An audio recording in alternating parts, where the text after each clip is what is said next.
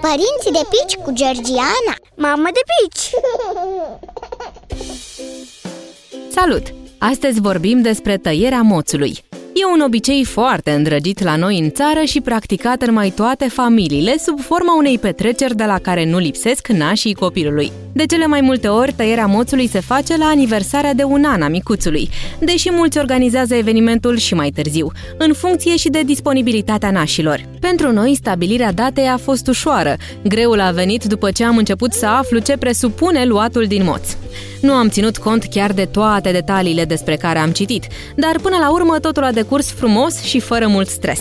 Așa cum e tradiția, nașii i-au adus fetiței haine noi, în care a stat îmbrăcată la petrecere. Iar înainte de servirea tortului, nașa i-a tăiat câteva fire de păr pe care le-a lipit apoi de un bănuț, cu ceara de la lumânarea de la botez. Nici tortul, nici schimbarea tunsorii nu au fost la fel de interesante ca alegerea obiectelor de pe tavă. Un moment de mare dilemă pentru copil, care vede dintr-o dată în fața lui o mulțime de lucruri la care poate nici nu are acces în mod obișnuit. Bani, bijuterii, pix, papiotă și verghetă sunt doar câteva dintre obiectele puse pe tavă, din care copilul e îndemnat să aleagă trei lucruri despre care se spune că îi vor influența viitorul și cariera.